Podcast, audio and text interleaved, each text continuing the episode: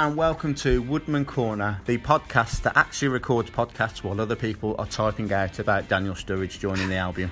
Uh, I am Graham Brown. I'm here with Joe Chapman. Oh, hello, Graham. How are you? I am really, really well, and particularly pleased that we're responding quite so quickly to what is some uh, looks like some great news for the Albion on the basis that uh, that certain people might be able to stay fit. Um, so what we're going to do today, we're going to have a, a look at Sturridge. I have spoken to um, Neil Atkinson from the massive Anfield Wrap podcast. Um, who uh, who talks glowingly about Daniel Sturridge, but also about his sort of physical failings. So that'll be interesting. Um, we'll chat Sturridge between ourselves, and then uh, we've got quite a lot of more insight into the transfer window, which is obviously really coming to a head now. Um, so, Joe, let's start off. Daniel Sturridge is coming to Albion. What do you think? I think it's potentially, if everything goes swimmingly, as we're all hoping it does, and you know he, he remains fit for as long as we, as long as he can, as long as he can get himself going quickly, because we all know he hasn't played for a little while. So there's the match fitness thing and, and how sharp he's going to be immediately. Then I think it could be a, a, a bit of a masterclass of a signing. Hopefully, on paper he's still got everything. He's a goal scorer in terms of his uh, goals to matches started for a Liverpool ratio. it, he averages almost like two in three. So it, you know it's it's a real real coup potentially. Um, he's he's 28. He's still got England ambitions. He still wants to go to the World Cup with Russia uh, in Russia. Uh, so you know it'll benefit him as well, and it will you know, it'll give him something to focus on. I absolutely agree. I mean, I, I was a bit low yesterday after the, after the euphoria of Albion going to Liverpool and playing so well. Mm. When the Troy Deeney news came out, I was a bit low because I thought, you know, we've got we've got Rondon, we've got uh, we've got Rodriguez, we've got some workhorses. You know, Rodriguez is playing well lately, but fundamentally, yeah, some people are going to kind of run run through walls here where's the brains, where's the pace, and so on. And I'm absolutely thrilled to hear about this. There's always the caveat with Daniel Sturridge about how much he'll play, but I think it's uh, it's a brilliant signing for for um, for that reason. I think if you look at his goal scoring record, as you say, it's it's um, it's massive. I think his age is right, um, and I think it's a gamble. Albion had to take a gamble. If you look at the strikers they've got, if you think about it, again, those ones I've just named, throw Hal Robson of in it it's far, far, far too safe. And then to add a Deeney in, you've got four safe strikers. You just can't play that safe.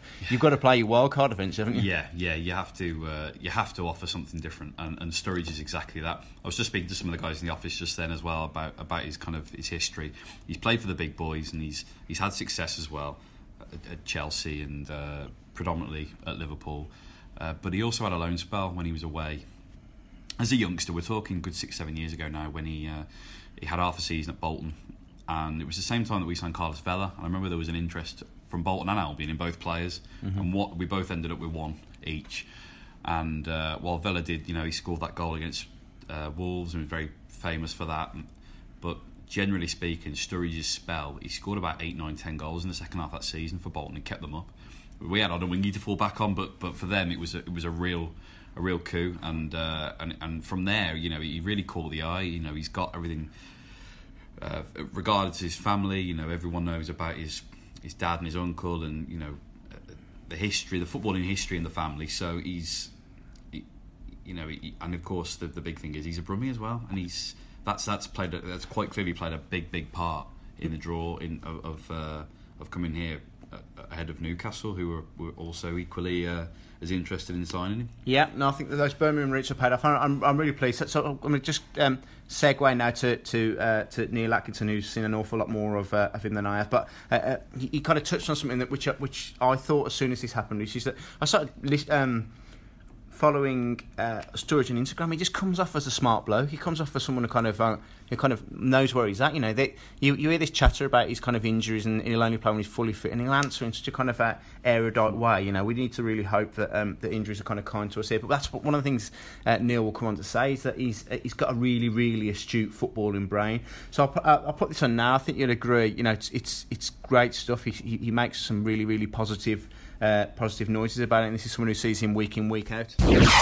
Okay, so I'm here with Neil Atkinson, who's uh, from the Anfield Wrap podcast, which is, it's actually Neil's fault why I set up this blasted podcast. So it's about time he, uh, he came on it. Um, Neil, uh, who is in Dublin and uh, and has been doing a little bit of consumption in the last uh, last few hours, it should be fair to say. He's, thank you for joining us. Um, no problem at all. So, so it looks like Daniel Sturridge is on the way to the Albion. is he any good now? Yeah, he is. He's brilliant. I mean, he's my favourite player. And that's ridiculous. And there's Liverpool have got lots of players who are far better in a week in week out sense and more reliable than Daniel Sturridge for a variety of reasons. But he's absolutely brilliant. He's such a good footballer.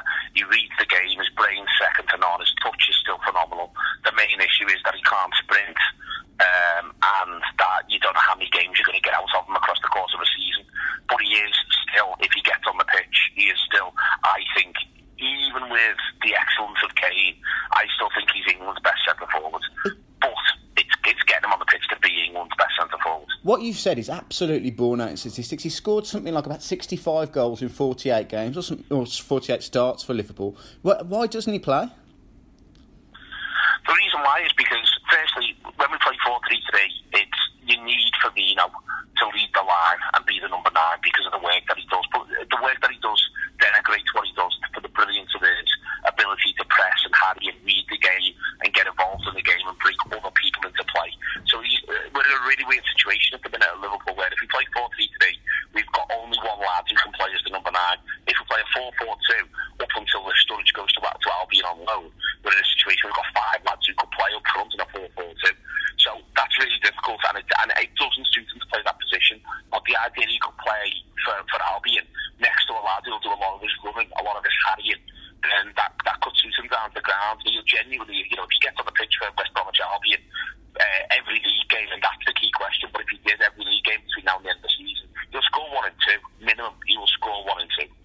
Uh, well, that's that sounds ideal. And to be honest, so we started to play 4 4 2. He's going to play up front with either Jay Rodriguez or um, Salomon Rondon, who get through a lot of work. And what uh, we were just talking about it then. I mean, what, what we need is someone who's going to see a lot of the ball, really.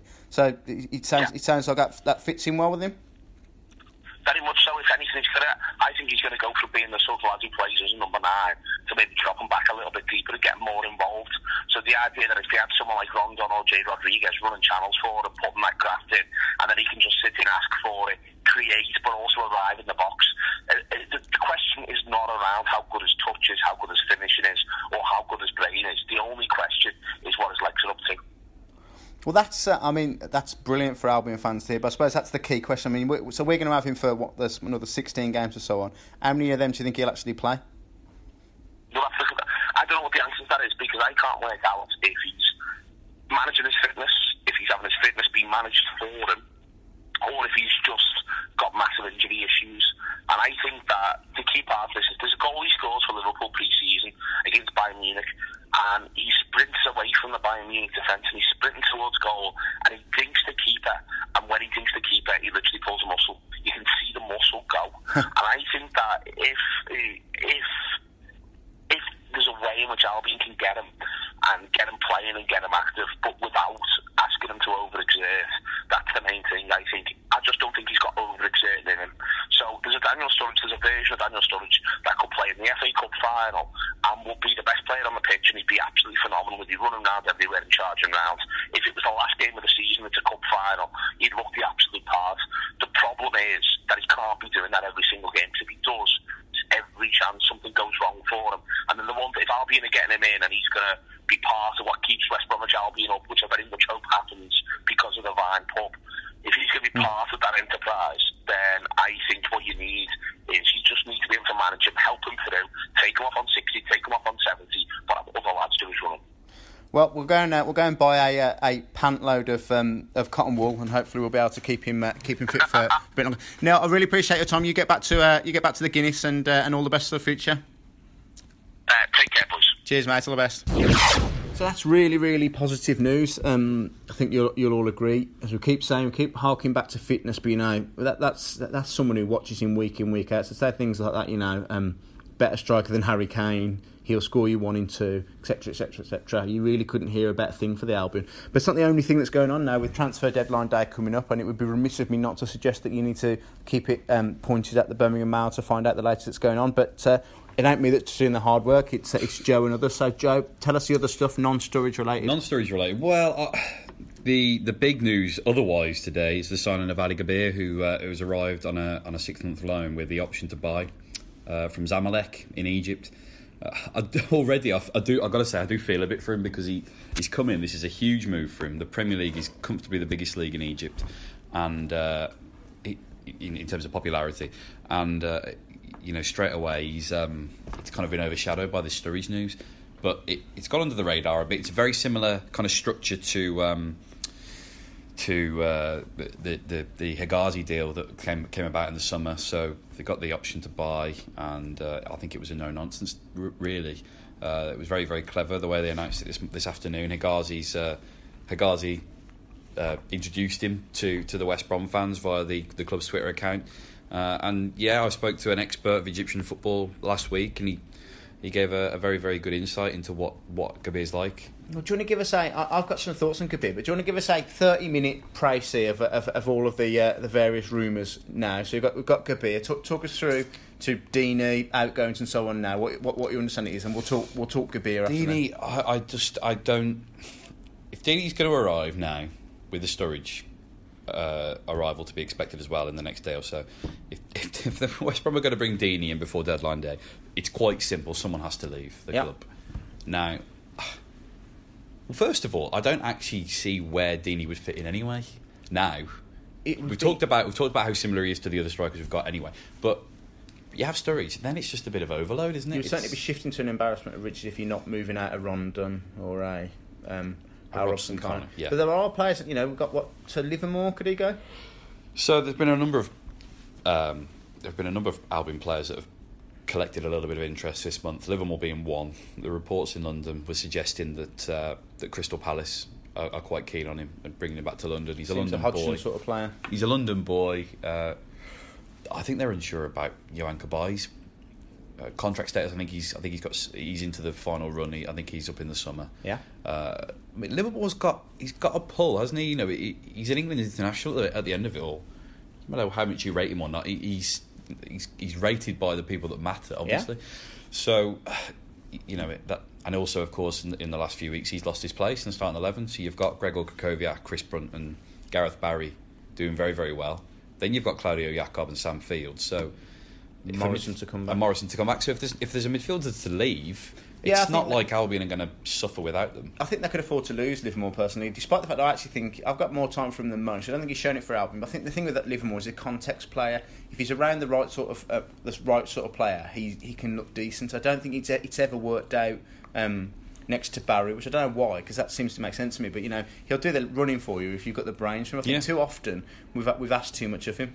What about the others, McLean? McLean uh, is uh, reportedly the interest of Derby County, who are chasing promotion at the top end of the championship, right behind Wolves. Well, not that not that close behind Wolves, but you know, close enough. Um, and uh, speaking to the club yesterday, they, were- they weren't aware there were reports, but they weren't aware of any uh, imminent business. And, and I don't think Albion would entertain a loan move anyway. You know, it would be they're going from it- well. There's just nothing there. Is there? You know, what's the point in loading out a player that when you've got Chadli and Morrison missing in the final third? You've now got Kieran Gibbs, who potentially has a, uh, a hamstring worry, so that might put Chris Brunt at left back. Yeah. You're going to need a winger, aren't you? You've got Phillips, who his fitness in the last six months has been in and out, and then you've got Ollie Burke, who I'm not even I'm not convinced Pardew fancies him. No, I so see Burke going out, you right? need yeah, yes, you need you, you, McLean uh, on a loan deal would just be nonsensical. Other than that, Claudio Yacob, uh, again, he's a player that I think if a deal if an offer came in that suited Albion, I think that they would they would let him go. But uh, as as we reported last week, uh, he wouldn't be uh, he wouldn't be coming back to he wouldn't be going back to Argentina. They, quite simply just can't afford his wages.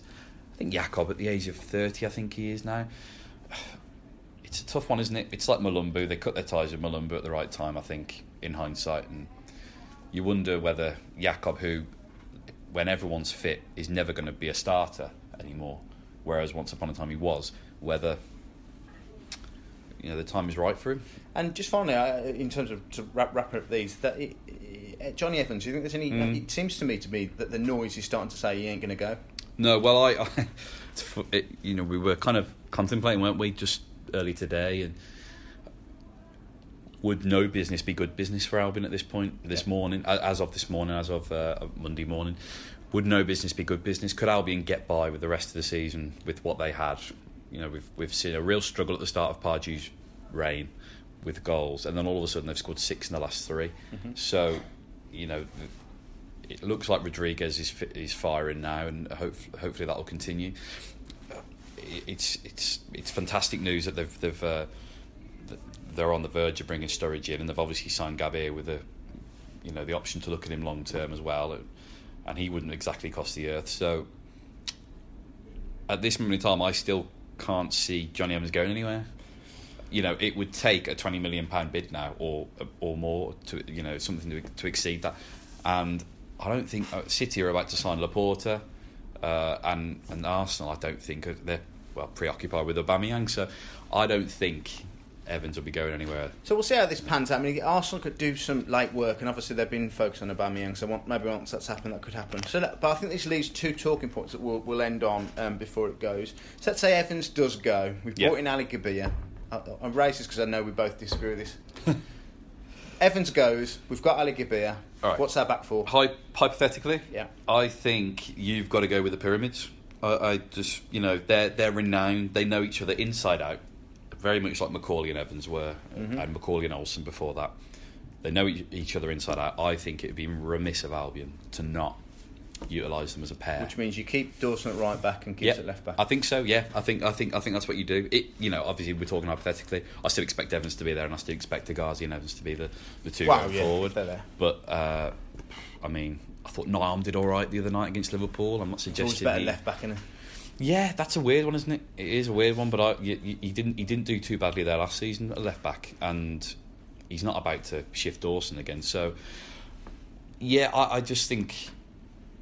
I think I think Gabr would be over. I know, obviously, you, your Yes. thoughts. So I would contest that. I think we've lost our way a bit, thinking that you can sign a, set, a Premier League centre off for two hundred fifty grand and he'll actually start because we've managed to do such a good deal with Hegazi. I think, uh, from what I've heard about Gabi, I mean he's thirty one. I don't think he's as good as football as, as um, Hegazi, and he's a, and he's slower. It sounds like he's a bit, he's better in the air, and they can play well together. But I just wonder if we've lost sight of two questions. A, is he better than um, McAuley is now? And I still think McAuley, despite his age, is a good footballer. So I still think, on balance, it's probably more likely McAuley will play than Gabia. And secondly, is he a better option than playing Nyom at right back and moving Dawson inside? And I think that's quite a safe bet as well. Right. So I'm not sure Gabia will play. Okay, okay. Let me just let me just kind of uh, illuminate then. Yeah. Ali Gabr is not 31. It says on Google that he's 31, How but old he's, is he? he's 29. Is he really? Yeah, has that swayed you in any way? No, no. He's still a late. He's still a he's still a 20s guy. No. But I, I, I, That's- the, thi- that's the a thing myth. is, I've I- seen that as I, well, I think it, I think it's broken new ground this really because I, 'cause I never thought Hegazi would be a success, but ob- obviously, like everyone else, I've been totally won over. I was like, you're not going to loan a player from Egypt in centre, for, to play centre half in the Premier League, and he's going to be a success, but he has. And I just wonder if that's been mm. tempered. I think common sense says to me. You know, if you look at the the, the, the many, many, many goes we've had at signing centre and making a success, Yep. that he won't. We'll, we'll see I reckon I recognise that concern because it's almost like you know you kind of it's too good to be true almost to an extent. Yeah. Ghazi was had a had a few wobbles, particularly earlier on in the season. Largely speaking, now. Largely speaking, he, he looks like he's been playing in the Premier League for the last ten years. So we move on to the to, to the next one. Uh, you mentioned Yacob or Livermore as players who could potentially go out. Uh, if you could lose one, which one would you lose? Wow. No, no, no. So that's not. I've probably worded that wrong. Keep. Which one could you make your peace with going? Oh, okay. Um, that's a really, really good question. Shall I I'll come back to this thing first? because, for example, yeah, okay, go on. When I'll mine first.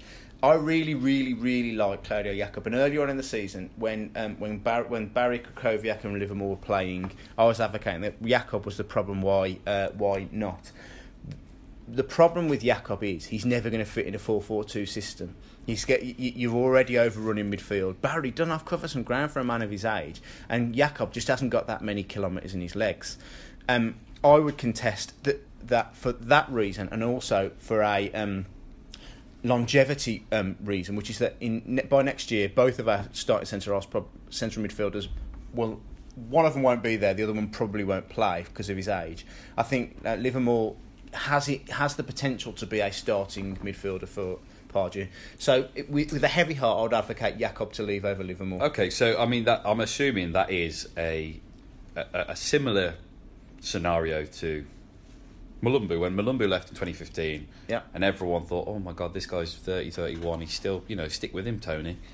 Uh, and, and Pulis decided that that was kind of he wasn't going to uh, offer him a new contract, and away he went. And I suppose the rest is history to a point where you know, Norwich never saw. He didn't see the, day, the light of day at Norwich. No. You know, he, he uh, he really, really struggled, and um, he, he's doing all right at Kilmarnock. But let's be realistic, that's Kilmarnock. So, yeah, I just um, I've also got the same concerns as you regarding midfield in the summer. Krychowiak looks like he's finally. He, he, you know, looks great. he's come. He's come to the fore now, and he was absolutely outstanding on, on Saturday at Liverpool. And that's the second game at Anfield this season. He's played really, really well. Go on then, You've got the man. Barry. Barry's on a one-year deal, so potentially you could have Barry out of contract in the summer Yeah, and they decide yeah. not to renew. You've got Krychowiak, whether you want him or not, might choose. Well, you know, I want to go and We play in Europe afford again. Yeah. So therefore, you've got Sam Field with Livermore. I, I, I can't really, I can't really pinpoint Chris Brunt really. 'cause I, you expect him to, he's going to stay longer, but is he a midfielder? Is he a winger? Is he a? I don't know. But anyway, uh, I'm putting this off a bit. I sense this. Now, the next the next word out your mouth has to be Yacob or Livermore. okay, Livermore. You'd sell Livermore. Yeah, I think so. I, I, also, interestingly, I, I just, of course, you selling on selling on, you know, value as Yeah. well. I think I think Livermore is an England international, and he's a couple of years younger. I think there's just a bit more value Well, in I'm, Livermore. I'm glad you said that because we end up. I, I'm glad that we can end our podcast on this note because we always end up agreeing about everything. So for Well, exactly. Yes. we disagree about my two last point. My, my last point would be Yacob um, is is kind of low key in terms of you know an ego or anything like that. He's I'm not saying Livermore is, but um, Yacob, you sense would be quite happy coming off the bench to see out matches when Albion are, are in a, a, a advantageous pos- and he's a strong option off the bench when you want. Yeah, he's a strong option as he as he proved on uh, on on Saturday night, uh, and I think he could remain in that role. Yeah. I'm not sure Livermore would be particularly content with you know where he is and where he has been in the last few weeks. Where you know I, I, I just think Yacob can sit there, whereas I'm not sure what Livermore would be otherwise if he's not starting.